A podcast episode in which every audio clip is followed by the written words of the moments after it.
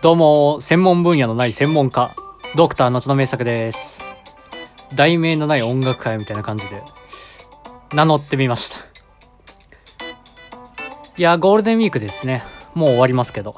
皆さんどういう風に過ごしてるんでしょうかね。なんか身の回りに休みの人があんまりいなくて、ちょっと想像もつけませんけど、どういう風に過ごしてるか。でも個人的に嬉しいんが、あの、緊急事態宣言になったら定番になってきてると思うんですけど、あの、ドラマとか漫画とか、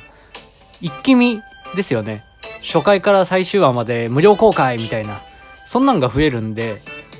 ちょっとなんかそこもそこで、ちょっと楽しみになってきてますね。まあ昔から一級のこう、ステイホーマーなんで、そこを普通にありがたがっちゃってますね。ありがたがっちゃってます。なんだその言い方。えー、この番組は、えー何の役に立つかはわからないけど、とにかく気になってしまった私、ドクターの研究の成果を発表する情報番組です。えー知恵と応用に優れたリスナー諸君であれば、何かしらのヒントになるんではないかと信じてお送りいたします。それでは参りましょう。気まぐれサテライトラボ。えい、えー、私ね、元卓球部なんですよ。ほんで、えー元ファッション業界出身でしょだから常々考えてきたのが、卓球ってもうちょっとおしゃれだってくれよっていうのをね、結構考えてるんですよ。この卓球っていうのが、もうぶっちゃけモテに繋がったことがないんですよね。今でこそ、こう、イメージ良くなってきてますけど、日本人選手の活躍とか、そういう影響あると思うんですけどね。それでもこう、やっぱまだまだ、ダサいイメージっていうのがぶっちゃけあると思うんで、そこに対してね、今回ちょっと研究を、研究に研究を重ねてきてまいりました。ということで、今回の研究テーマは、卓球をおしゃれなスポーツにしようで、ということでね、まずは、この卓球ってそもそもどんなスポーツなんだったっけっていうのをね、改めて調べてきました。歴史ですよね。えー卓球というのは、えー1800年後半、19世紀初頭ですね。イギリスで、えー発祥です。有名な話だと思うんですが、まあ、家の中でも、えっ、と、テニスを楽しめるようにっていうようなところから始まったと。そういう経験があります。で、えっ、と、最初はその玉っていうのが、なんかこう、コルク製だったんですってね。それが途中から、こう、プラスチック、セルロイドかな？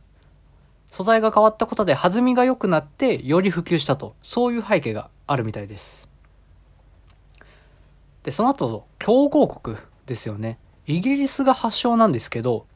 強いので有名って中国じゃないですか。これもなんでなんだろうなっていうのをね、調べてみました。その中国がそもそも、えっ、と、1949年に、えっ、と、建国された国なんですけど、その建国の時に同時に卓球を国技として制定したんですと。国技なんで日本でいう相撲ですかそういうものなので、まあ、またその、国技として制定していくにあたって、世界レベルに、中国の卓球を世界レベルにしようというのが、もうその時点で決めていたと。で、実際に現代に至るわけですから、それがもうすごいところだなとは思うんですけど、ただ、まあ偏見も含めて嫌な話をしてしまいますけど、やっぱりこの強豪国がもたらすイメージっていうのは、やっぱりあると思うんですよね。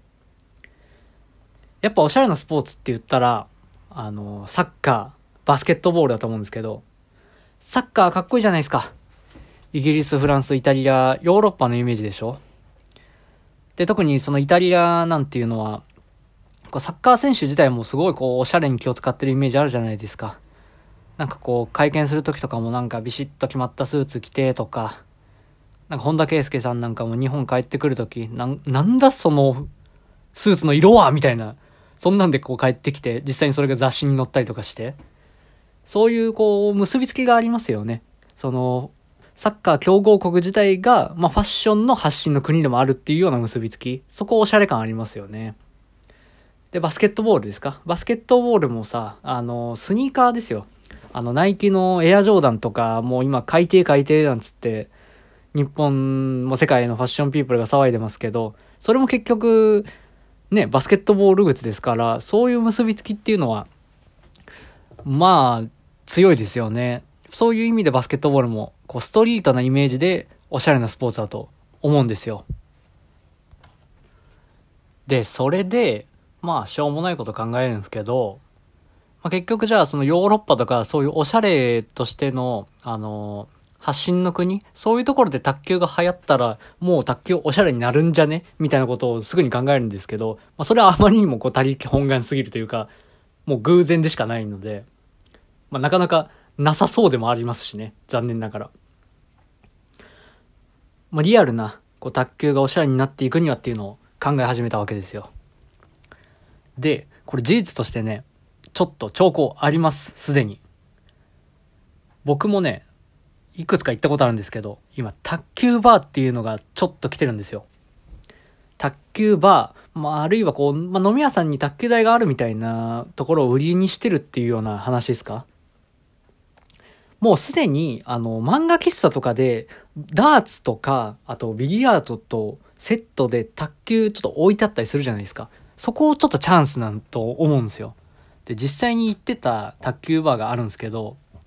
なんかこう、例えば先輩とかと普通に会社のね、あの、飲みに行ったりとかして、まあ2次会とか3次会とかなんか盛り上がったとするじゃないですか。そんなら、あの、僕が知ってる卓球バーがあって、みたいなことを言って、ちょっとこう披露してやろうみたいなことを、こう、目論むわけなんですよ。で、実際に行くと、結構こう、単純に卓球台だけ置いてありますとかじゃなくって、あの、DJ イベントとかやってますし、とか、なんかこう、気の利いたドリンクですよね。あの、単純なこう、ビールありますとか、ハイボールですとかじゃなくて、すごいカクテルとかも充実してますっていうようなバーで、かつ卓球を売りにしてるみたいなところも増えてきてて、結構若い、あの、おしゃれな感じの子っていうのがカジュアルに出入りしてるようなところもあったりするんですよ。で、そこ行くと、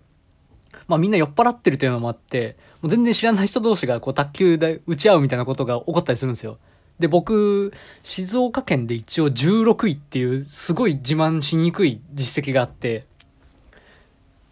まあちょっとだけ強かったんですよ。個人戦で16位なんで、要は、本当にシンプルに静岡で16番目にその時強かった、まあ中学生だったんですけどね。まあそんなことで言って、こう、先輩とか相手にボコボコにしたりとかして調子に乗ってると、その出入りしてる奴らの中にめちゃめちゃ強い奴がいて、一回こう、島根の2位かなんかが出てきたんですよね。なんだお前静岡県16位かと、俺は島根の2位だみたいな話になって、ほんでもうボコボコに負けたりとか、すげえ悔しい思いしたりとかしたんですけど、そういう感じで、なんかこうカジュアルにこう腕試しができる場っていうのができてきてるんですよ。そこ面白くって。ただ、まあ、それがね、こう、もっともっとこう、普及してほしいなってなった時に、一個ネックがあるなと思ったんですよ。もうそれはね、あの、卓球台なんですよね。できるじゃないですか、まず。あと高いんですよ。初期投資ですか。十何万すんだろうちょっと調べてみようかな。ちょっと調べます。今調べてみたらね、だいたい2万後半から4万ぐらいなのかなもっとこう公式仕様になったらもっと高くなりそうですけどね。なんかこう折りたたみ式とかなんかいろんな様式があるみたいで、それにもよってちょっと値段変わってきてますけど、まあその値段の壁っていうのもありますし、ある程度スペースが重要だっていうような壁があると思うんですよね。その卓球バーを開こうにしても、ちょっとこう、うちに卓球台置いてみようかななんていう人も、もうそこがめちゃめちゃネックになると思うんですよ。で、これを解決していって、たらもっとそういうお店が増えて卓球する場が増えていいんじゃないのかなと思うんですけどね。で僕が思ったアイディアですよ。ポータブル卓球セット。これですね。イメージできます？要は卓球に必要なのってまずラケットでしょ？でピンポン玉でしょ？でテーブルであとネットが必要なんですけどこのポータブル卓球セットっていうのが、もうテーブルはまあ、まあいらんと。で、ネットが、こう、伸縮自在になってて、家にあるようなテーブルとかにもサイズ合わせて、こう、卓球が簡単にできますよっていうようなものですよね。これもうすでに売ってたりするんですよ。しかも安いんですよ、調べたら。1800円とかでラケットもついてるみたいな激安のやつとかもあって。これでね、チャンスがあると思うんですよ。もうちょっとこうパッケージデザインとかコールとかそういうこうおしゃれっぽく見せるっていう工夫もできるんですけどこれがあのもうちょっとそういうそのお店さんだったりとかに浸透していくとチャンスがあるような気がするんですよね。でさもっと言ったらあの単純に1対1でこう卓球し合うっていうのもいいですけどなんかこうドン・キホーテに言ってるようなパーティーグッズみたいなノリでなんかこう的を作っちゃうとかそのセットに込みにしちゃってねその的のこう、どこどこに当てたら何ポイントにするだとか、あとなんか罰ゲームつけちゃいますとか、なんかそういうおまけとかつけたりとかして、あの、まあ、4、5人の男女でやったらめっちゃ盛り上がるみたいな、こう、ゲーム性をこう追加してっちゃったらよりいいと思うんですよね。なんかマリオパーティー的なノリですか？なんかありそうじゃないですか？卓球の、こう、フォーマット使ってそういうアレンジしたみたいな。なんかそんなんが増えたらもう、パーリーピーポーがこうインスタグラムに載せたりしてなんか卓球がいけてる感じになりそうな気がしちゃうんですよね。えー、ということで今回は、えっ、ー、と、ポータブル卓球セット、これに卓球がおしゃれになるヒントがあるんじゃねえのかというお話でした。えー、この番組は Twitter ノートで連載中の漫画ラジオトークを始めようと並行している、お送りしているラジオ番組です。えー、音声配信初心者の私の血の名作が、四苦八苦しながらラジオ番組らしいラジオ番組を作ることを目指すという企画になっております。ぜひ漫画をチェックしながらお楽しみいただけましたら幸いです。お便りや感想も大募集しております。採用された方には、サテライトラボ研究員の認定パスを発行してお送りしております。詳しくは下記コメント欄よりご覧ください。それでは、また。